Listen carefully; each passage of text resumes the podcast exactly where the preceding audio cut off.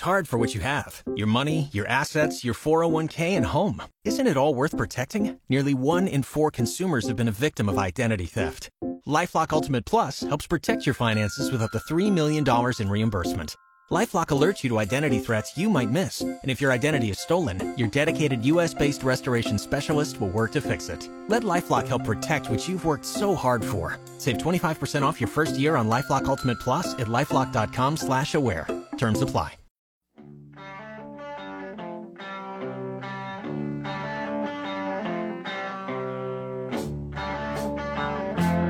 It's John Bozica, 10 until noon, Monday through Friday. Here on 1480 WHBC. John Bozica, 1480 WHBC. Go to the phone line now and bring in two guests here.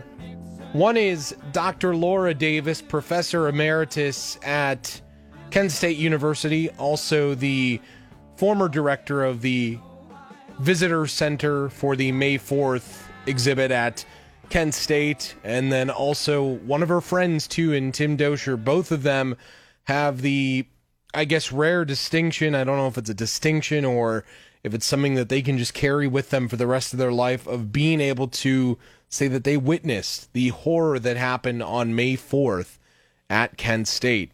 Tim, Laura, thank you both for joining me this morning. Thank you. You're welcome. So, Laura, we'll start first with you and and get into this topic that is so very difficult for so many to discuss. But what is your recollection of that day all these years later?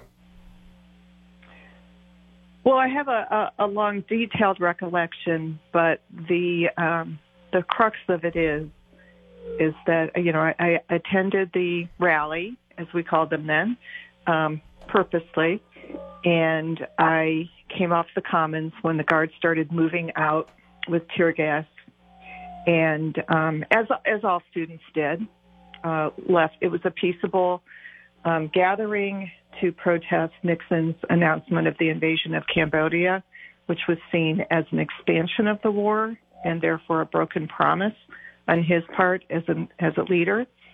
Um, came off the commons. I um, most of the people who came off the commons who were shot went to the left when they got to the top of what's called Blanket Hill at a well-known landmark called the Pagoda. And I decided to go to the right because I didn't want to stay out in front of the guard. I stood down there for about 10 minutes. The guard reappeared into my line of sight, and I assumed, I was waiting there because I, I assumed they would turn around uh, before too long go back to where they had come from, and that the rally would reconvene for a short time and then just naturally dissipate. So I was standing there watching and waiting for the guard to reappear. And when they did reappear, they got to the top of the hill at the pagoda, and I saw a line of guardsmen turn in unison, position their rifles in unison, and start to fire and I didn't, as many people did, fall, you know, throw myself in the ground or start to run. I, I just curled over where I was and just was shrieking, "They're shooting their guns! They're shooting their guns!" Wow, wow. Tim, same question for you. What do you remember from the day? Well, I joined the peaceful rally at the Victory Bell, and it was around noontime and it was peaceful. We were just doing, uh, you know, anti-war chants and stuff like that. And then the uh, jeep came out and told us to uh, disperse because our gathering was illegal, and we met that with some jeers. And then uh, the National Guard came across the field with their bayonets fixed, helmets on, gas mask, and started gassing us and chased us off the commons over the hill.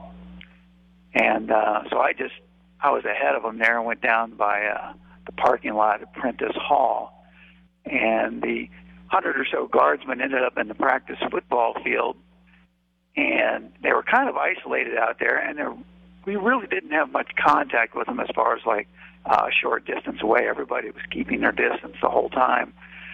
And at that time, when they were out in the practice football field, they some of them started kneeling down and aiming at uh, the students that were in the parking lot where I was. And shortly thereafter, they gathered or huddled up, the National Guard did, and proceeded to go back over the hill. And you got to remember that this was around noontime in between classes.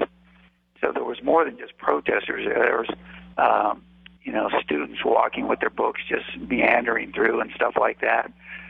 And then as the guard walked up toward the top of the hill, they got up by the pagoda, and I was on the side of the hill behind them. They just suddenly wheeled like on a dime and just started firing away uh, down the hillside where there was literally hundreds of students and um, a lot more students than just protesters. And I can remember just dropping my shoulder and um, running down uh, across into the practice football field, and it just a, a pop pop sound going on around my head as I was running down the field. Wow! And uh, uh, when the shooting stopped, you know, a lot of people were laying down; they were all getting up, and people went back up. And here we see, uh, you know, Jeffrey Miller was on the roadway that I had crossed, and that's where you know the famous photo is. And uh, I, everybody, including myself, we just felt a, a sense of shock and disbelief. Wow. Wow. Tim Doescher, one of my guests this morning, one of the people that witnessed the horror that was on May 4th, 1970 at Kent State. The other guest is Dr.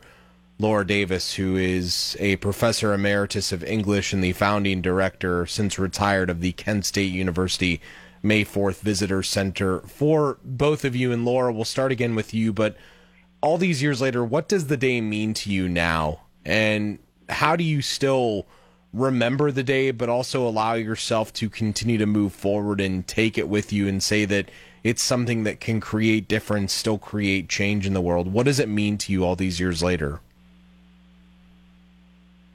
So you're talking to me? Yes, yes, yes, I am, Laura. Um, you know, it, that's a very good question. And for many decades, people would ask, um, why are you still talking about this?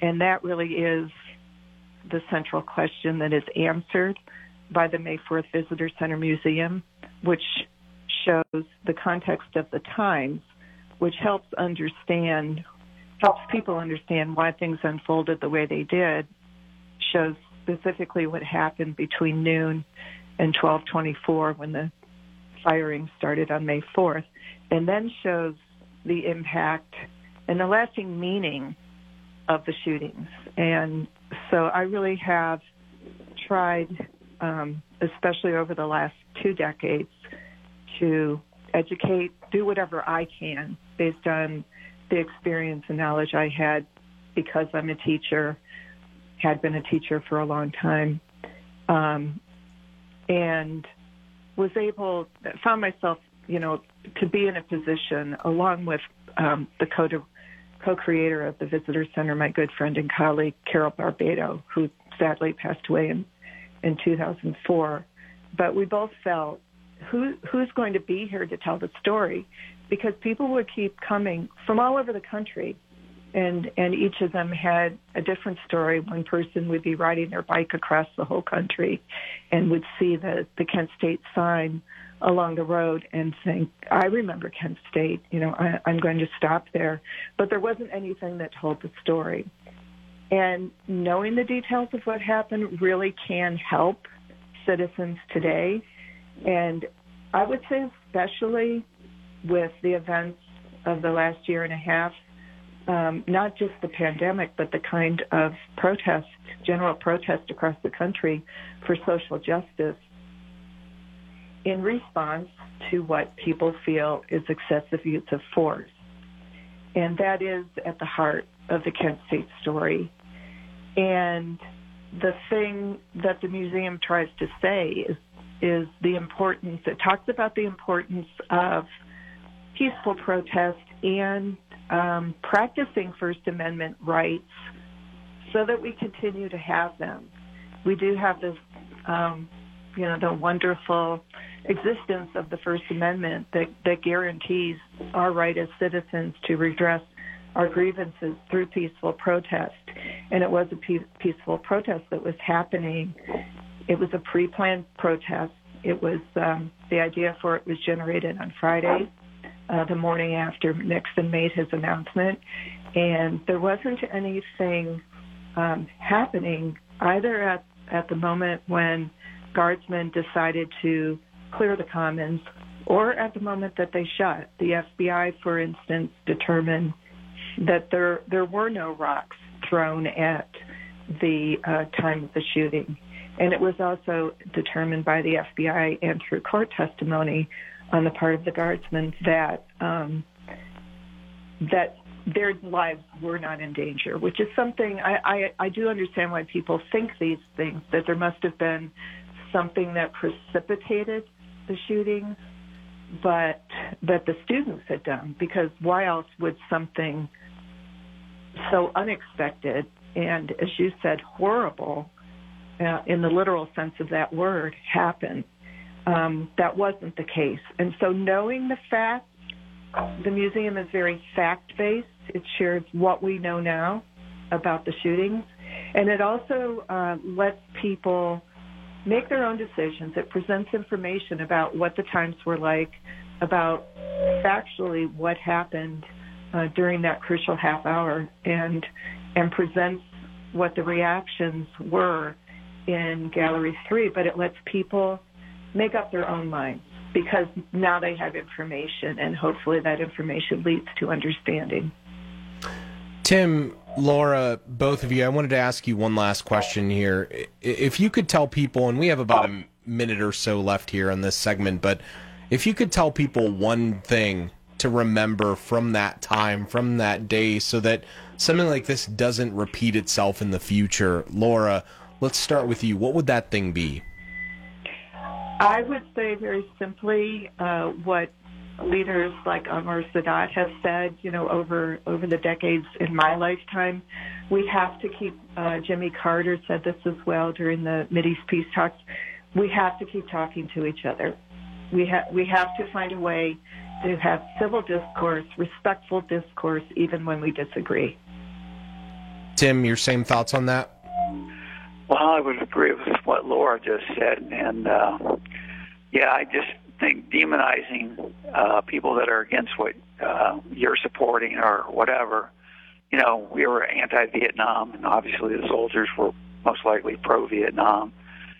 You know, that's what happened that day, and it shouldn't have happened. And those people were not held accountable. The guardsmen, the mayor, administration officials, and the governor, none of them took any kind of accountability for what happened that day. Professor Emeritus of English and founding director, now retired of the Kent State University May 4th Visitor Center, and Dr. Laura Davis and her friend Tim Doescher, both my guests this morning. Both of you, thank you so much for joining me. Thank you for the recollection of the day and um, continue the great work remembering this day and the tragedy that it was. And I look forward to talking to you guys again in the future. Thank you. Thank you very much. Yep. Have a good one, both of you.